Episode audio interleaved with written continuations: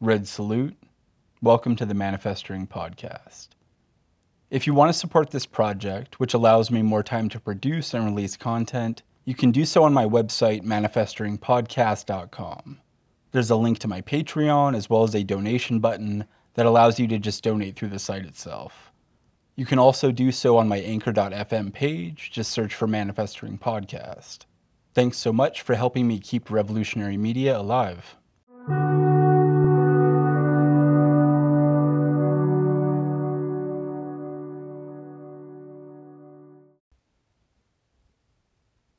three point five point one point two Secret Self-Defense Squads.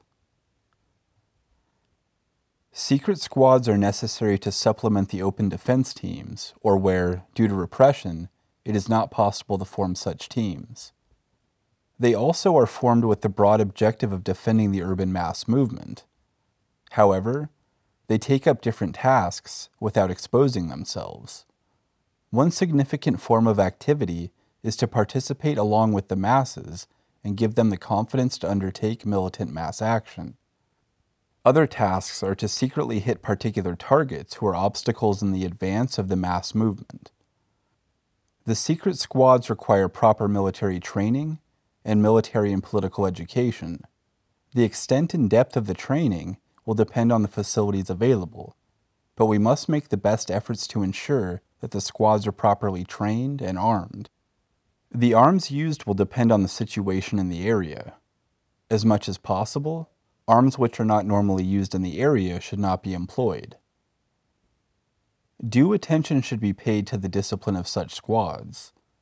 Selection of members should not be merely on the basis of military abilities, but should consider the political level and discipline of the comrades.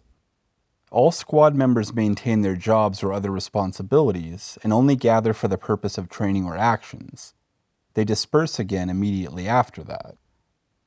The squad should function under direct and strict party control, with each squad functioning under a responsible party comrade. As much as possible, no two squads should be combined for performing an action. The knowledge of the existence of such squads should also be restricted as possible. Each squad is a separate entity, and there should not be any separate line of command within the self-defense squads. All state committees should periodically review the activities of such formations and give guidelines to the committees immediately responsible for them. three point five point one point three Urban Militia.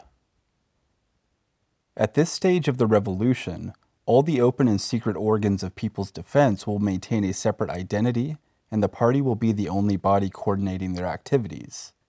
Today, there is no capacity for bringing together all or many of the self-defense teams and squads under a single organizational mechanism to form a militia.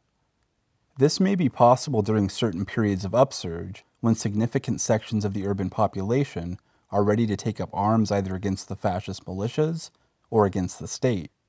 At such times, the party should take immediate initiative to launch urban militia without exposing all its forces.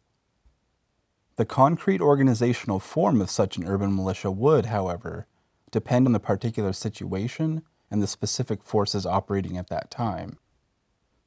three point five point one point four Local Intelligence. Intelligence is a much-neglected function in our party. Very often we suffer severe losses or lose good opportunities due to the absence of proper intelligence. In the urban areas, intelligence is also very necessary to protect and preserve the urban party as well as the mass movement. Thus, the task of information collection and analysis should be taken up from the beginning, and responsibility should be allocated accordingly. As the organization grows this task, responsibility should exist at all levels and should be integrated into the functioning of the organization. The objectives of our intelligence work should be to learn about and study the tactics and plans of the enemy forces in the area, to study the activities of informers, to prevent infiltration into the organization, et cetera. The methods and structure, particularly at the lower levels, should be as simple as possible and should utilize to the maximum the forces available to us from among the masses. three point five point two help to the rural armed struggle. There are numerous ways through which the urban movement can assist the rural armed struggle, and particularly the base areas and the guerrilla zones. Some involve direct and immediate help in terms of materials and personnel, others involve the long-term preparation for the decisive battles in the later stages of the People's War. three point five point two point one Work in Key Industries. Some industries like transport, communications, power, oil and natural gas, defense, production, et cetera, can play a crucial role in the People's War. Disruption of production in these industries has an immediate impact on the enemy's ability to fight the war. If struggles in such industries are coordinated with developments in the People's War, they can provide direct assistance to the P G A slash P L A. Party-led units within such industries can also perform industrial sabotage actions, which would provide effective assistance during certain points in the war. It is thus the responsibility of the urban organization to establish a presence and influence in such key industries. Such operations will normally be necessary at later stages in the war. However, we have to make long-term preparations from today so that the workers in such industries can be sufficiently politicized to play such a role. This means that we have to give importance to allocation of cadre for such industries right from the beginning. The key industries have normally been in the public sector. Now, however, with the policy of privatization, many of the old units are being privatized and new units are being set up directly in the private sector. Thus, some of these industries, like the electricity boards and telecommunications department, are experiencing many militant struggles in opposition to the privatization policies, and there has been a significant revival of the trade unions. In the context of the general upswing of the workers' movement, the workers of other key industries are also resorting to struggle. We can therefore make use of this situation to try to influence the workers in these industries. Our plan for the key industries should operate at two levels. At one level, we can influence the workers in these industries from the outside through various forms of propaganda, particularly during the struggles of these industries. This can be done through legal democratic workers' organizations, workers' magazines, and secret pamphleteering, and even through party statements. We can also mobilize in solidarity with them. This method can create some broad influence among the workers and a level of unity from above with the trade unions already operating within these enterprises. At another level, we should send comrades to secretly develop fractional work from within the industry. This work should be done with a long-term approach, taking care to avoid exposure. The comrades doing propaganda and extending solidarity from the outside need not know about the existence of the work being conducted from within. It is also not necessary to do work at both levels at the same unit. Due to the critical character of these industries, the enemy is also very conscious of the need to prevent any revolutionary or other genuine struggling forces from entering such industries. We therefore have to be very guarded and careful while entering and working within such enterprises. All work in such places should be under cover of some sort. Fractional work is the normal method. The work in such industries should normally be separated from the other work in that area. Even reporting in committee should be restricted, particularly at the initial stages before any base is established. Cadre allocated to such work should not be those who would quickly retreat. Once allocated, they should not normally be transferred for a long period of time. P Rs generated from such industries should, as far as possible, be maintained within the same industry, without asking them to leave their jobs. Considering the present opportunities available and considering our neglect so far, we should plan to use our limited subjective forces immediately in the best way possible. Depending on our contacts and the quality of our forces, we should decide on certain areas and industries on which we should concentrate. Since such work is not easy to start and maintain, it requires the attention and guidance of the higher levels. Considering the importance of this task for the future of the People's War, the State Committee should pay attention to it. three point five point two point two Infiltration into the enemy camp. It is very important to penetrate into the military, paramilitary forces, police, and higher levels of the administrative machinery of the state. It is necessary to obtain information regarding the enemy, to build support for the revolution within these organs, and even to incite revolt when the time is ripe. Other types of technical help are also possible. The cities are the strongholds of the enemy and have a large concentration of enemy forces. It is therefore from the cities that attention must be given to this task.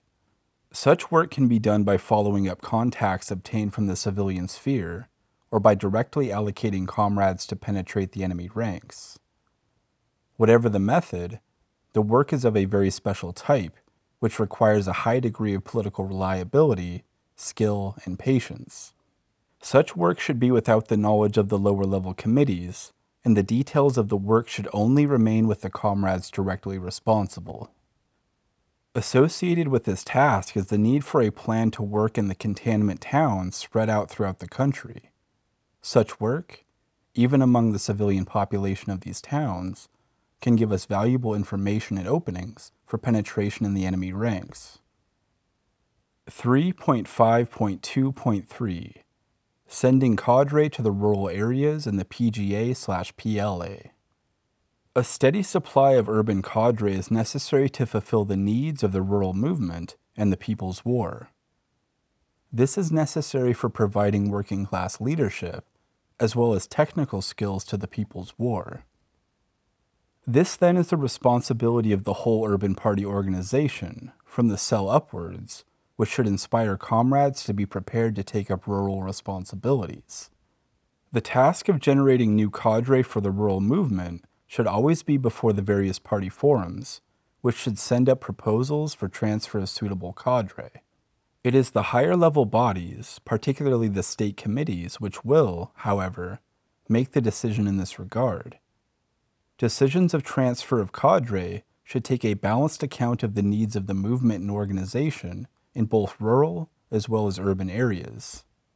To fulfill the need of recruitment from workers in large numbers and send them to the rural areas, we need to work in the unorganized sector where overwhelming percentage of the working class is. While we need to work in key industries, which are organized sector for strategic reasons, we must mobilize and organize millions of workers who are in the unorganized segment. The working conditions are horrendous in this sector, and militant struggles are bound to come up here. Most of the working class has live connections with backward rural pockets, in some of which armed struggles are already going on. If we work patiently, we can get good recruitment that we can send to the areas of armed struggle zones. three point five point two point four Logistical support to the armed struggle. The enemy gets all its logistic support from the urban areas. The People's Army, however, relies as much as possible on the rural areas and the rural masses. However, for certain crucial things, there is a need for support from the urban areas. Depending on its strength, the urban organization should make all efforts to provide such support. Supplies or contacts for supplies of certain types are only available in the urban areas. Examples of such supplies are arms and ammunitions, spare parts, certain types of medical supplies, et cetera. Helping the People's Army to establish the supply lines in this regard is a task that the urban organization can perform. However, once such a supply line is established, it is best maintained by the rural organization. As the needs of the base areas and guerrilla zones grow, there will be even a need to establish a separate supply and transport wing in this regard. Medical networks of sympathetic doctors and the use of hospital facilities to treat P G A slash P L A fighters are also necessary in the urban areas. This is necessary for certain cases that cannot be treated with the facilities available in the guerrilla zone areas. Here, too, the urban party should always be on the lookout for sources and contacts to set up such a network in various cities. Once a network has been established, however, it should be separated from the party bodies leading the urban mass work. technical help in the form of repairs and maintenance of fighting, communication, and other equipment of the P G A slash P L A is another area where the urban organization has to provide assistance. Preparing comrades with technical, electrical, electronic, and other skills to go and take up such responsibilities in the countryside is best. It can also be done by sending city comrades to conduct training courses for the P G A slash P L A. In some cases, where necessary, the repair of some equipment can be done in the urban areas. Providing the contacts to help set up a network for production of certain items in the urban areas is also another area of necessary help. Development of new technologies for the People's War is another crucial area. With the daily advance of technology, there are numerous new devices that could be adapted in the service of the People's War. Since the large metropolitan centers are the points where such technologies or the information regarding such technologies are obtained, it would be the responsibility of all comrades in such areas to be ever alert to any opportunity in this regard. Proposals and devices obtained or developed should be sent to the higher committees for consideration and implementation. Since it would be necessary in the future to set up separate research and development wings in this regard, it would be the task of the urban organization to develop suitable comrades for such work. All of the above logistical tasks can be implemented successfully only when all urban comrades are alive and alert to these needs and constantly present suggestions, proposals, and contacts in this regard. And the wider and deeper the urban mass base, the better is the possibility of actually providing assistance to the rural work. However, we must realize that this task cannot be performed spontaneously in response to emergency needs. Logistical networks should be established in absolute secrecy over a period of time. Separate comrades should be allocated for such work, and once they are so allocated, they should be released from other work and delinked completely from the mass work. It is only in such a manner that we can create networks that can serve the long-term needs of the People's War. three point five point three Urban Military Operations Under Central Direction. Though the countryside is the main area of operations of the People's Army, there are certain military objectives that need to be performed through operations in the urban areas. This even requires the setting up of permanent structures of the P G A slash P L A in the cities and towns. three point five point three point one City Action Teams. These action teams are small secret teams of disciplined and trained soldiers of the P G A slash P L A who are permanently based in the cities or towns to hit important, selected, enemy targets. Such targets may be the annihilation of individuals of military importance or sabotage actions like the blowing up of ammunition depots, destroying communications networks, damaging oil installations, et cetera. These action teams, which form part of the main force of the P G A slash P L A, perform these actions under the guidance and orders of their respective command. Thus, these teams should have no connection whatsoever with the local urban party structure. The selection of targets and timing of operations, too, would be based on the overall political and military needs of the People's War. However, the secret team should have some broad understanding of the schedules and plans of the programs of the open mass organizations.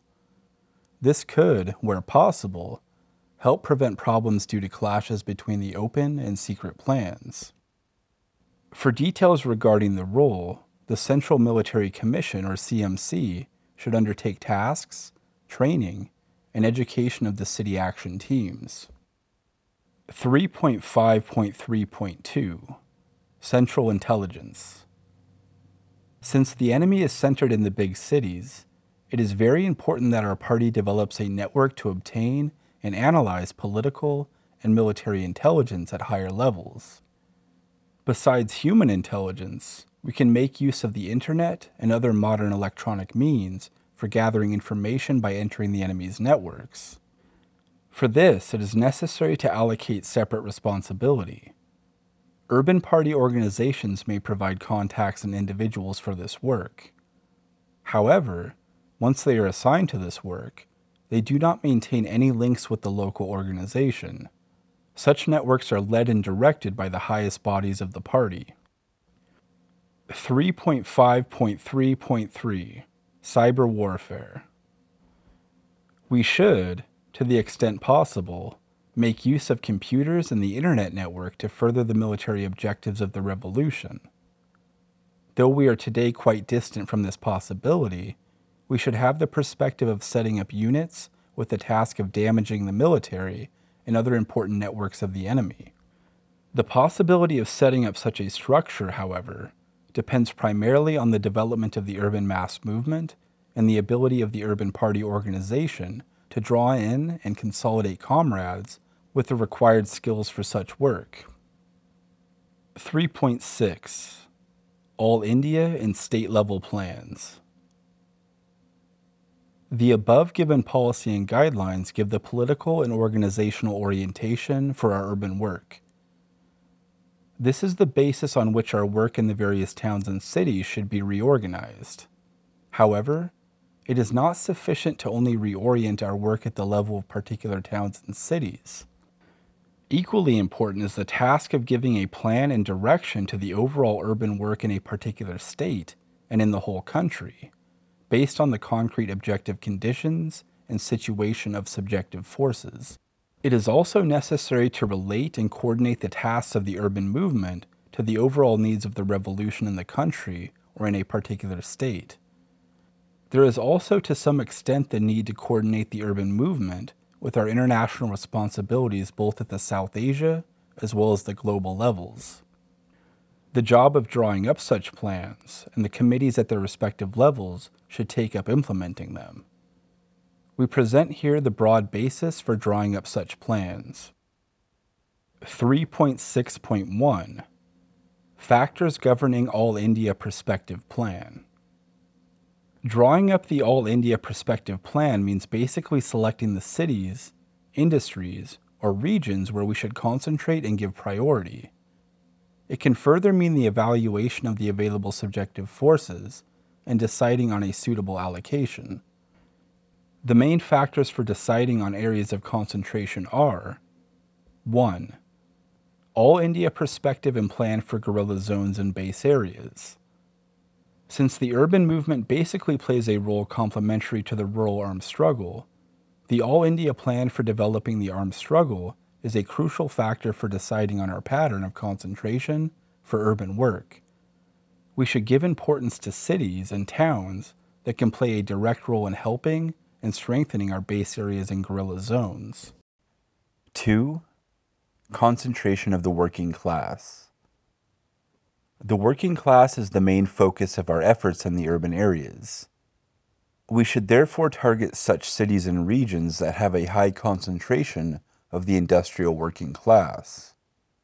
We should judge the importance of a region's working class, not only on the basis of numbers, but also take into account its role in the terms of struggle.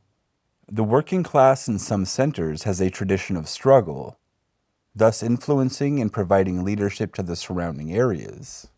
Some cities have strong working class organizations that play a decisive role in all India level struggles. Such factors too must be taken into account for giving importance to a particular center. Another important short-term consideration is the sharpening of class contradictions. A center or industry experiencing sharp and growing struggles is more suited for starting work. three Importance for the ruling classes. Some cities like Delhi and Mumbai have great political and economic significance for the ruling class. Strong movements in such cities cripple and paralyze the ruling class and have greater impact. four Key industries. The centers of key industries should be given importance as they have the potential to play an important role in the People's War. five Towns of military importance. These two should be given importance because they present the opportunity to infiltrate into the enemy ranks. three point six point two State Plans. State committees should analyze and identify the main types of urban and industrial areas in their states.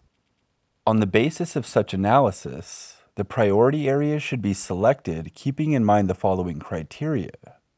one.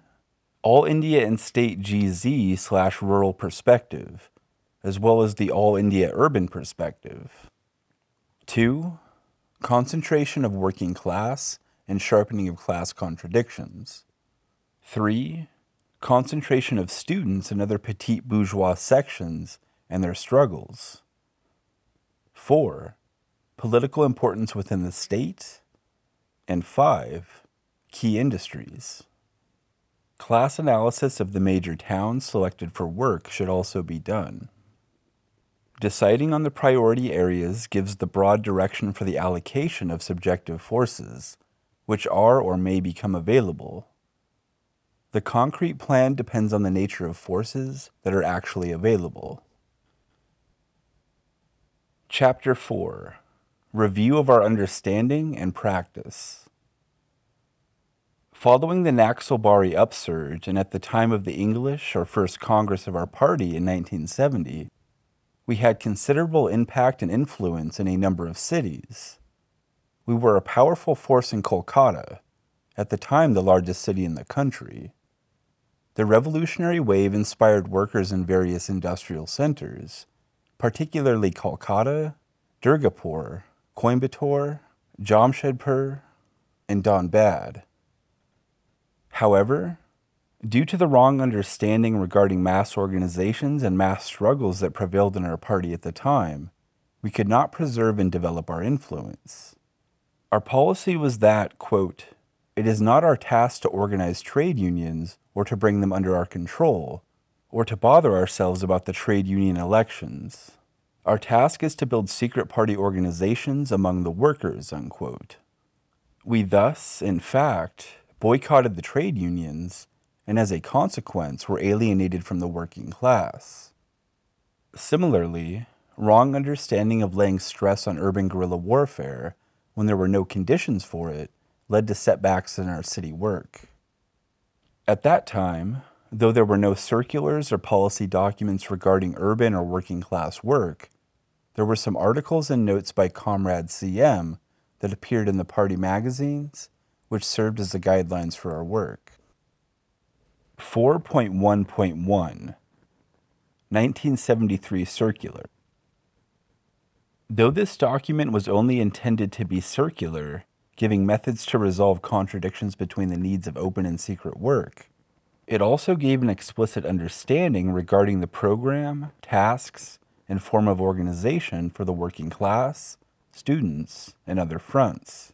It therefore served as the principal document guiding urban work in the erstwhile P W for many years. The nineteen seventy-three document played an important role in giving a correct direction to urban work. The crucial points on which it presented a correct understanding were: one. It corrected most of the earlier wrong notions regarding mass organizations and mass struggle. two. It broadly gave the correct strategic approach to urban work, that the party in the cities and towns should use secret methods to preserve itself from the enemy until the last stage of liberation of the cities from the countryside. three. It correctly stated that in the cities and towns we should concentrate mainly among workers. As to its limitations, it was not a comprehensive document on urban work, and it dealt more with the immediate problems that we then faced in the urban areas. It had some wrong understandings, such as, we should not take up office bearers' posts in the unions, we should not organize independent trade unions by ourselves, and so on. This was a continuation of the earlier wrong understanding regarding mass organizations. The nineteen seventy-three circular played a significant role in the initial period, but in later years, with the rapid spread of mass organizations in the urban areas, there was no attempt to correct the understanding and further develop the circular in a comprehensive manner. Thus, many of the important formulations of the document were not implemented in practice. Though the document had stated that the main concentration should be on the working class, the emphasis in the urban areas was more on the students and youth. The ban on taking union office bearers' posts and the opposition of forming separate trade unions also were not implemented in practice. These were done without formally developing a new policy understanding. four point one point two nineteen eighty-seven Guidelines.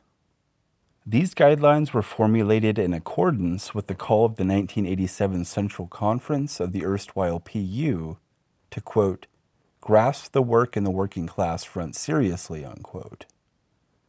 This document presented in a concise and clear manner the objective and subjective situation in relation to the working class, our tasks and policies, and a plan for work.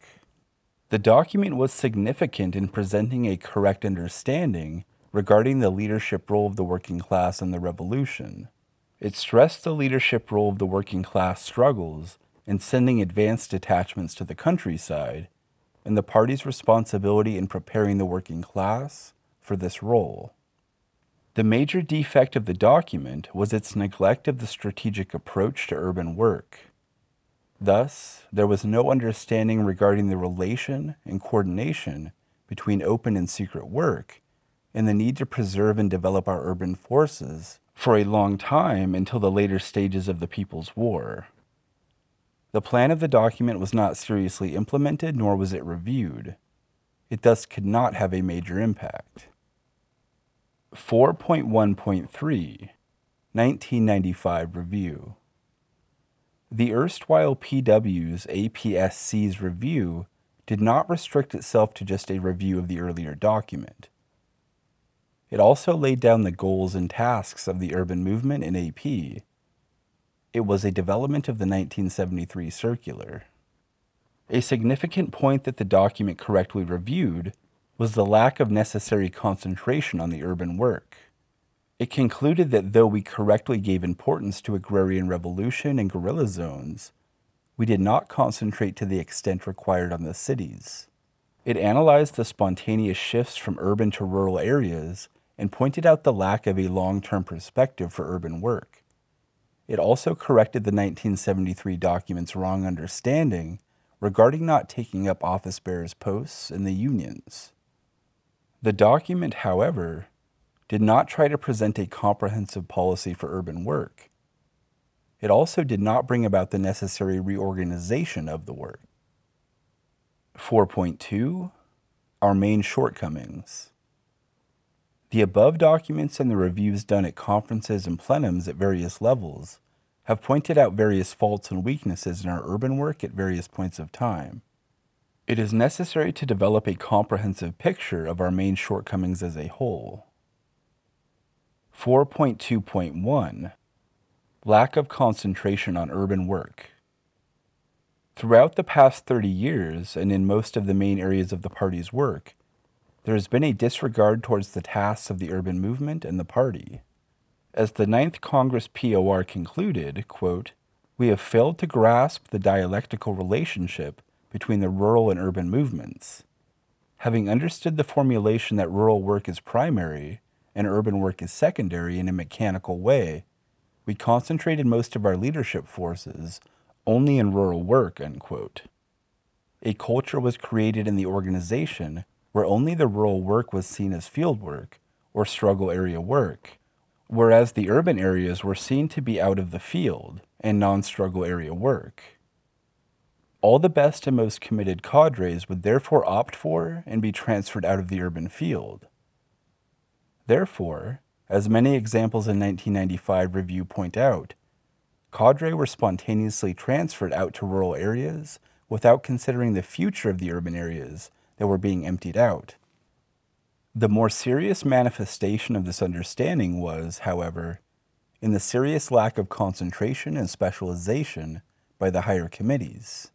Very few were allocated to the tasks of the urban movement, and even those who were given the responsibility were normally burdened with numerous other tasks. This led to severe problems at various levels. Without higher-level cadre in the field directing the work, there was a low possibility of correcting the wrong understanding at the lower levels regarding the long-term strategic approach. though this mistake was referred to time and time again in our reviews and documents. Without specialization, there also was no hope of the higher committees themselves to deepen their poor understanding of the problems of implementing the strategic approach.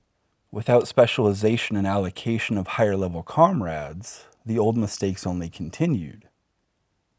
All this took place despite our understanding, repeated in documents, that the importance of the urban areas in India is growing, that the percentage of the working class and the urban population in India is much higher than it was at the time of the Chinese Revolution, and that therefore the urban areas and the working class in India will have a relatively more important role to play in the revolution.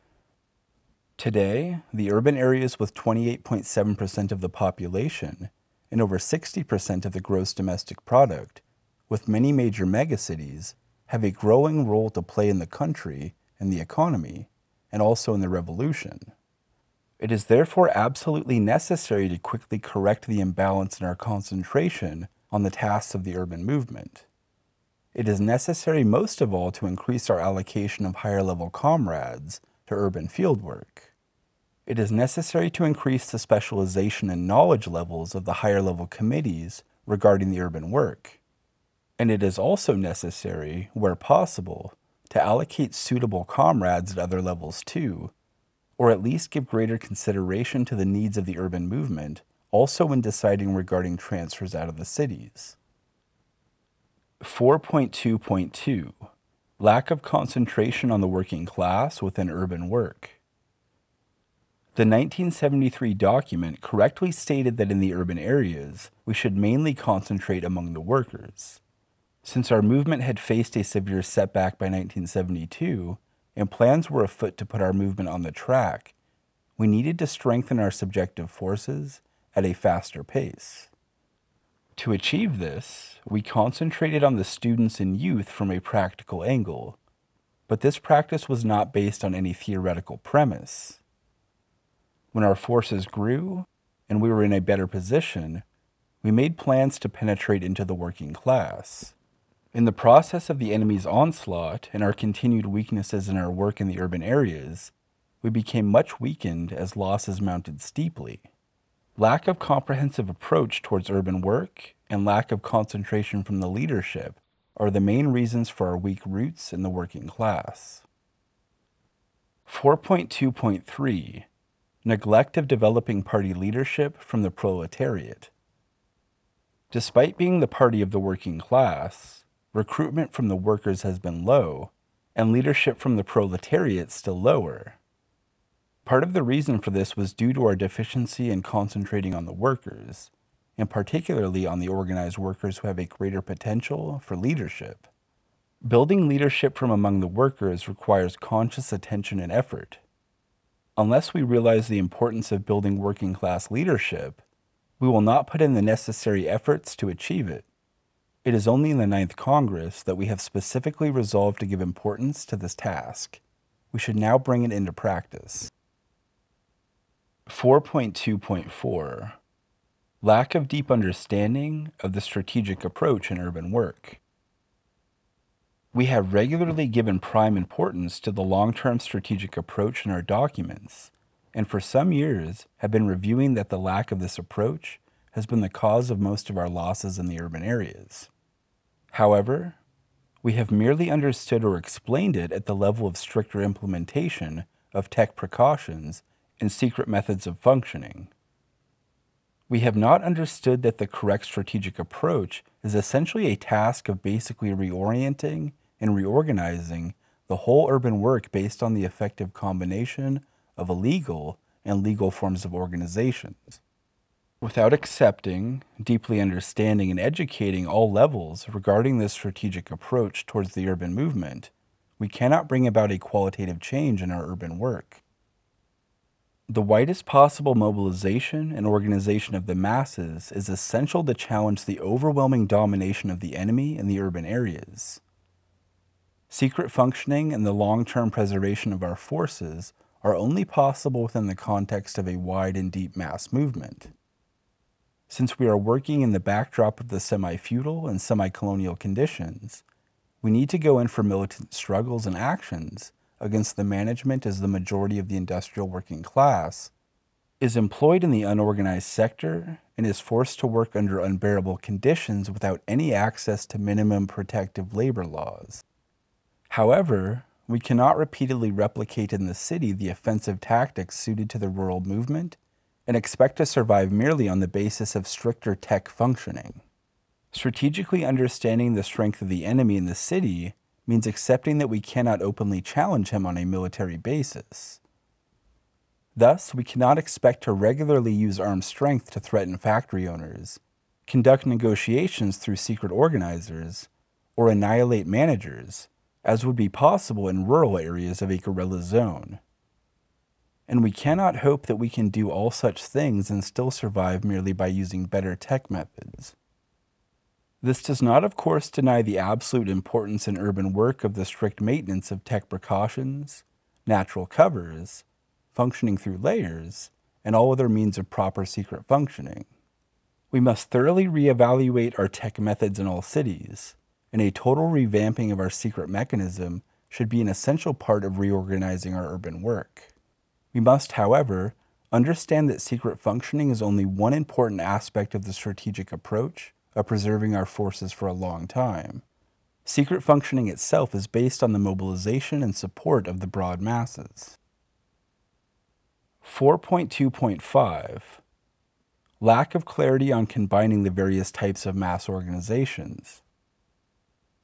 We did not have the clarity regarding the various forms of mobilizing the masses in the urban areas, and how to skillfully use these in combination, depending on the concrete situation and ebb and flow of the movement. We first place main stress on the open revolutionary mass organizations, which maintain clear links with the party. With the onset of repression, we tried to operate these organizations secretly and still tried to mobilize the masses principally through them. It was only much later that we realized that secret mass organizations could not be the only form of mass mobilizing in the urban areas and in the repressive conditions. It was only then that we introduced the concept of the cover organization. Even at this time, we laid excessive stress on the formation of new cover organizations by us and did not give sufficient importance to fractional work within the existing mass organizations already working among the people. We did not understand that such type of fractional work is an important form of mass organizing in the urban areas, which are all controlled and repressed by the enemy. We thought that only those organizations explicitly under the control of the party were revolutionary organizations. We did not see that through proper fractional work, we could remain under cover and yet guide an organization to play a revolutionary role. Our education regarding cover organizations also gave a one-sided emphasis on the aspect of maintaining the cover of the organization and preventing its exposure.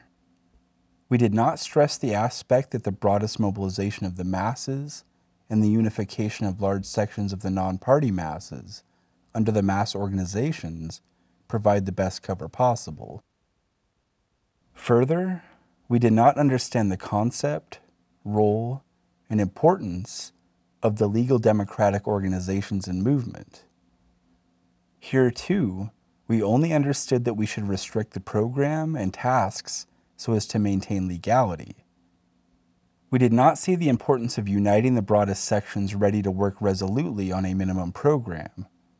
After years of experience, we have corrected some sectarian misconceptions, but we yet need to further develop our understanding and education at all levels regarding the role, the importance, and the use of the legal democratic organization within the urban movement. We formed several secret mass organizations at various times. Many of these secret mass organizations were formed after severe repression on the open revolutionary mass organizations, which prevented them from functioning. Our response to the repression then was to run these same organizations from the underground. Our only change while running the secret organizations was regarding the methods of secret functioning. We expected that the secret organizations would perform the same functions and tasks that were earlier performed by the open organizations. We did not see the need to substantially change the role, tasks, and structure of the new secret organization. We should understand the limitations of the secret organizations in carrying out broad mass mobilization like the earlier open revolutionary mass organization. We should therefore assign such tasks to the secret organization that it is best able to perform, like secret revolutionary propaganda, organizing the masses secretly, and carrying out militant actions when necessary.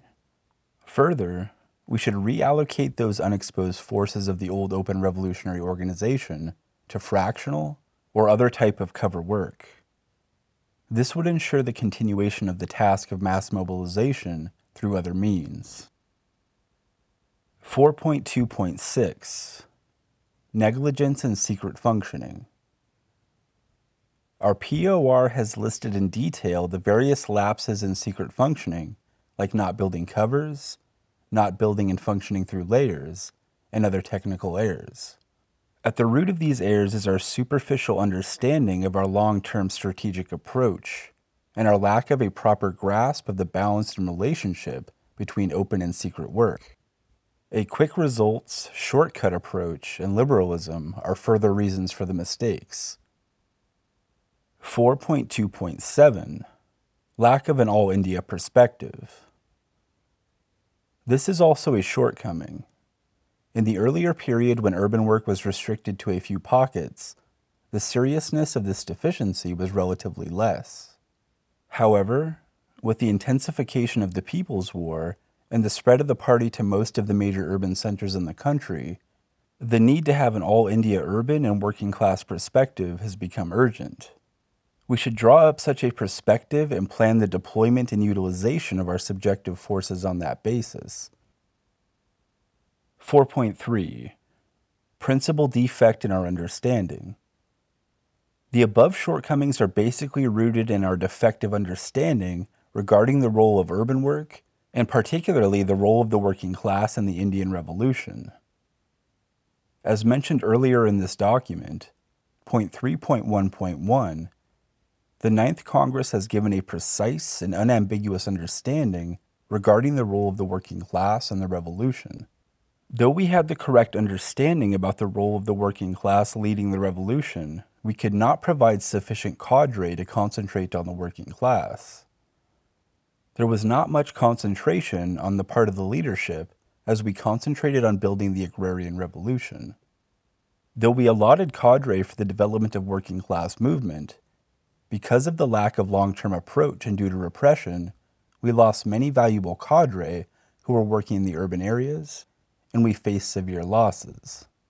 Though not existing at a theoretical level, there was to some extent a wrong notion in the minds of the party committees at various levels, that we need to depend upon the petite bourgeois sections, like students, for developing leading cadre. This was reflected in our practice in various states, to a considerable extent. An important factor that contributed to this practice is the relative ease with which we can recruit cadre from the students and youth when compared with the workers and the pressure of immediate needs of revolution to be fulfilled. The Ninth Congress has given the task of building a proletarian base and to develop leadership cadre from the working class. If we rectify our mistakes, taking lessons from the past, we can certainly overcome the present shortcoming. Chapter five, Immediate Tasks. After formulating the policy and guidelines for urban work, and after reviewing our past, the Ninth Congress P O R calls upon the party to launch a campaign to reorganize the work according to the new guidelines. Implementing this campaign call of the P O R systematically and thoroughly should thus be the main focus of our immediate tasks.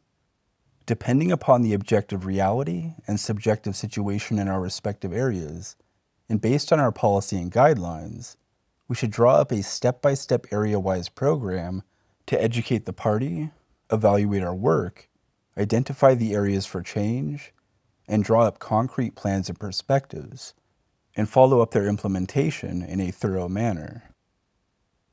five point one Introduce urban and working-class specialization in the higher committees. The highest committees must be the starting point.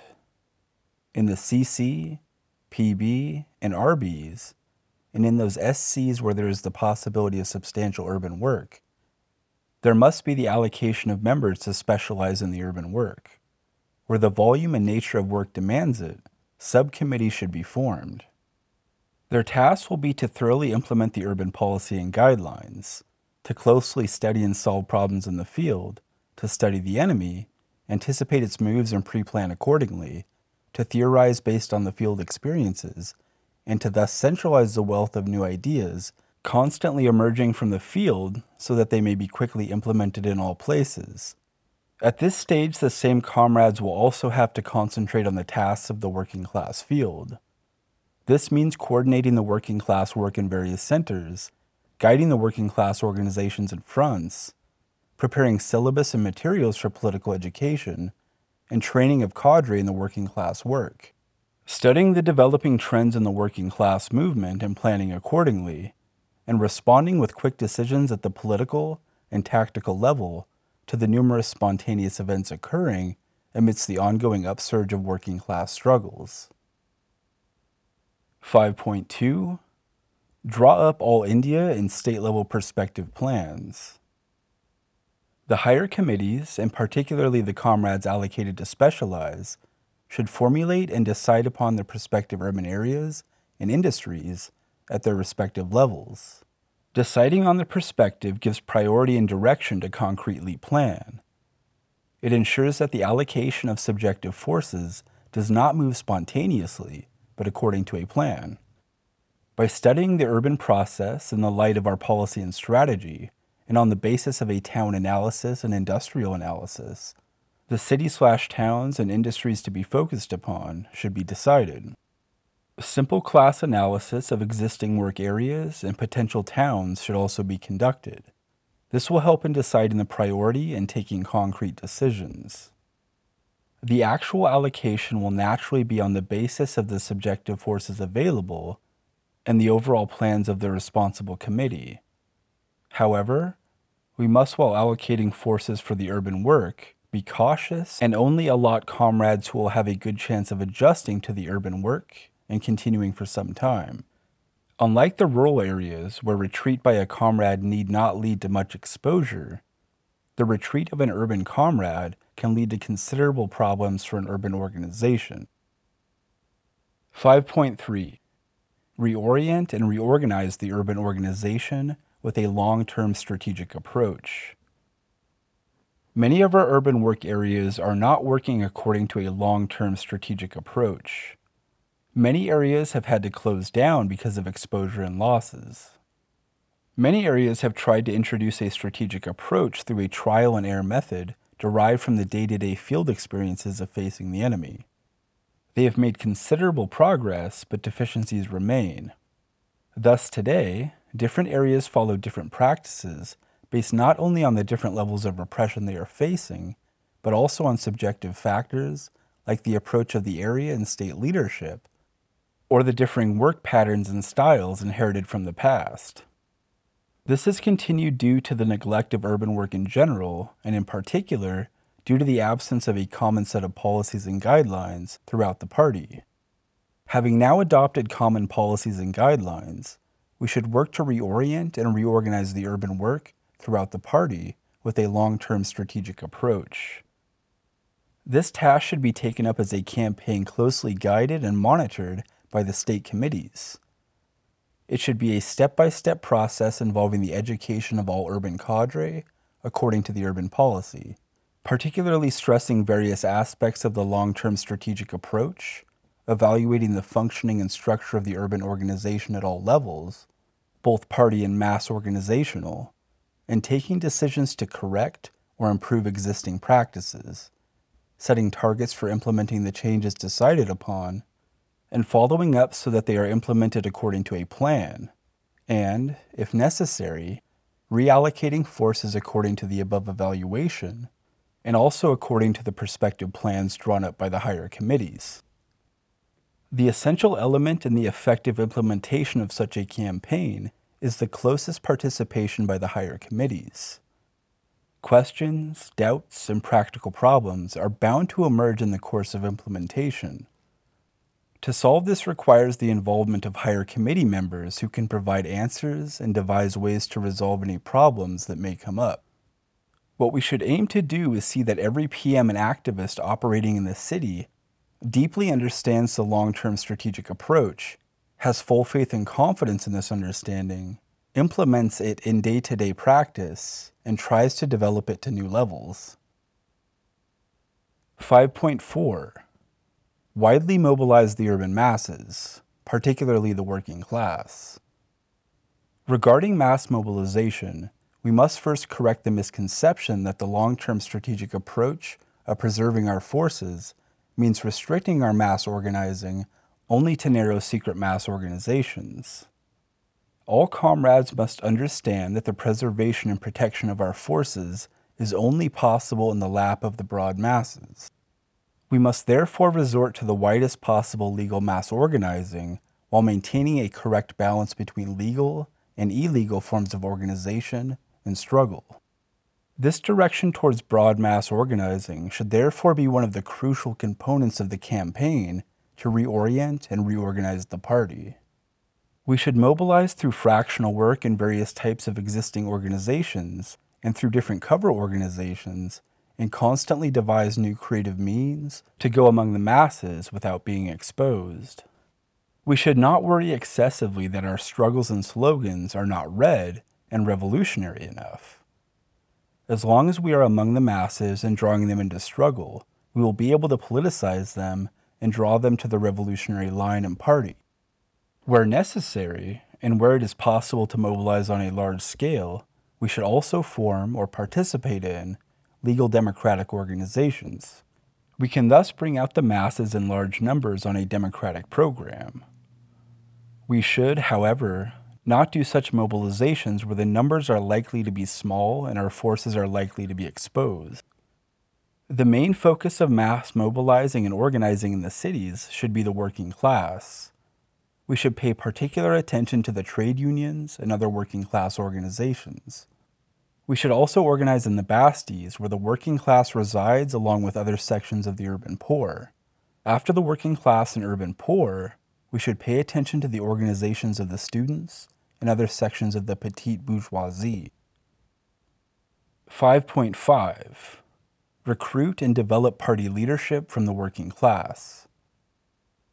We should have a strong proletarian orientation in our party-building process. In this regard, we should pay particular attention to the Ninth Congress resolution in this respect. We should therefore concentrate on building the party in the factories and other centers of the working class work. Even within the organizations of women, youth, and students, we should pay particular attention to recruiting from proletarian backgrounds. We should pay particular attention to the education of proletarians in order to quickly bring them into the party in larger numbers. After recruitment, we should have measures and programs for training and developing party leadership from among them. five point six. Reorganize the tech mechanism in the cities. Except for the cities and towns within and adjacent to the guerrilla zones facing severe repression, the tech mechanism in most cities is very loose and primitive. We are mostly developing our tech methods as a process of reacting to the immediate enemy threat, rather than as a plan based on a long-term strategic approach. This spontaneous approach is very dangerous and must be drastically changed. We must therefore thoroughly overhaul the tech mechanism and methods of coordinating our open and secret work. For this, a gradual piecemeal process will not work. Such a process remains at the most partial and does not bring about the change required. Besides, the enemy is moving fast to set up its network in cities throughout the country. We should therefore drastically revise our basic assumptions regarding tech requirements. We must realize that we cannot plan on the basis of the immediate actions and appearances of the enemy. The state is planning on a long-term and all-India basis. Our planning, too, has to be on a long-term basis and cannot make much distinction between repression and, quote, non-repression, unquote, cities. The basic norms regarding operating under natural covers, functioning strictly through layers, cover organization methods, and techniques of communication should be brought into implementation in all our urban work. This, however, should only be the first step. We should remember that our enemy is constantly studying and developing new methods against us. Our approach and method, therefore, also has to be dynamic and creative. Thus, in the course of implementation of our guidelines, each one of us should further make additions, adaptations, and developments to these guidelines. Our tech mechanism, while standing on certain basic concepts and principles, should always advance and improve, thus always proving to be one step ahead of the political police. five point seven. Prepare the self-defense organs of the urban movement. In this respect, we are relatively backward. Though all city organizations form teams for performing specific actions, there has been hardly any progress and very little experience in building more stable self-defense formations. This is true of both open teams as well as the secret self-defense squads. We should fix targets now and not delay this task any longer. Where preparations are necessary, we should make the necessary preparations and form the teams. For open teams, a simple political organizational basis and a code of conduct should be drawn up. For secret squads, preparations for the necessary political and military education are important. There should also be full clarity among concerned comrades about the squad's line of command. Senior comrades should take responsibility to see to the successful completion of this task. five point eight. Take up work in key industries. Our presence today in the key industries is extremely low. With the advance of the People's War, it is a pressing need that we enter into key industries and establish a strong base there. All higher committees should therefore keep this in mind when drawing up plans. We should make plans for key industries based on the importance of the industry, the openings available for entry, and the subjective forces we have available for such type work. five point nine. Infiltrate into enemy organizations. This too is an area where we are practically non-existent and where we must make a beginning. We should thus plan for this at various levels. We should make use of opportunities for entry into the police, paramilitary, and military forces. We should very secretly follow up contacts of those already within these forces. Where possible, we should enter into them from the outside. Such work should be guided directly by the higher committees without informing the local bodies. We should regularly conduct propaganda regarding the problems of the ordinary constables and soldiers. We should pick up the burning issues concerning them and arouse them to agitation. We should also make a study of containment towns, ordnance factory areas, et cetera, with the purpose of formulating a plan for work in such zones.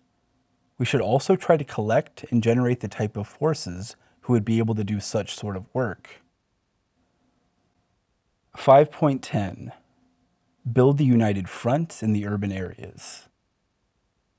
Our urban united front work involves, on one hand, the building and strengthening of the worker-peasant alliance, and on the other hand, the building of unity between the working class and other urban sections and classes.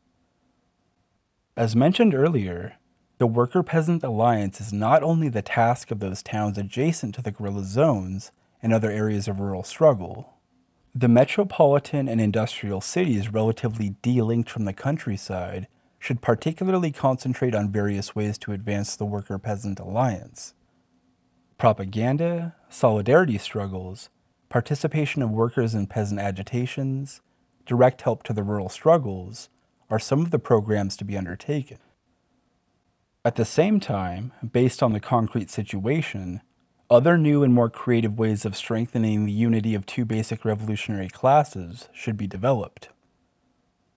The united front with other classes will mainly be through issue-based or program-based joint front organizations. Though these may be legal for quite some time, depending on the broadness of the front, we should be prepared to run the U F organizations from underground too, like the N D F in the Philippines when confronted with brutal fascist rule. While participating widely in these, we should correct our sectarian errors in building such joint fronts and our bureaucratic dealings within them. The higher committee should constantly guide and plan for advancing and broadening our united front work. As pointed out throughout this chapter, the policies of liberalization, globalization, and privatization have had great impact on the urban areas. Almost all the toiling sections in the cities have been hit badly by these policies. This has time and again led to spontaneous outbursts of various sections on various partial issues without a clear direction. Now, however, the struggles have got more organized and focused against the very policies themselves, with the working class coming out in the leading role. Since the beginning of two thousand, numerous major working class struggles have broken out and continue to spread and grow unabated. Not only are these struggles spreading to all corners of the country, they are also marching in time with the anti-capitalist struggles going on in various parts of the globe. Even the reactionary wind after the military advances of imperialism in Afghanistan has not been able to beat back the growing struggles. These working class struggles have been joined by the struggles of the employees, teachers, et cetera. They are also inspiring the urban poor in the slums and the struggles of the semi-proletariat with anti-demolition and anti-eviction struggles, again taking on a militant character. Even the national bourgeois small capitalists are militantly taking to the streets against industry shifting, new taxes, high electricity rates, et cetera. The roots of most of these struggles emerge from the imperialist policies of globalization, liberalization, and privatization, and are therefore being focused more and more directly against these policies. Thus, a favorable condition exists in the urban areas for the building of broad fronts against imperialism, and this situation is likely to continue for quite some time.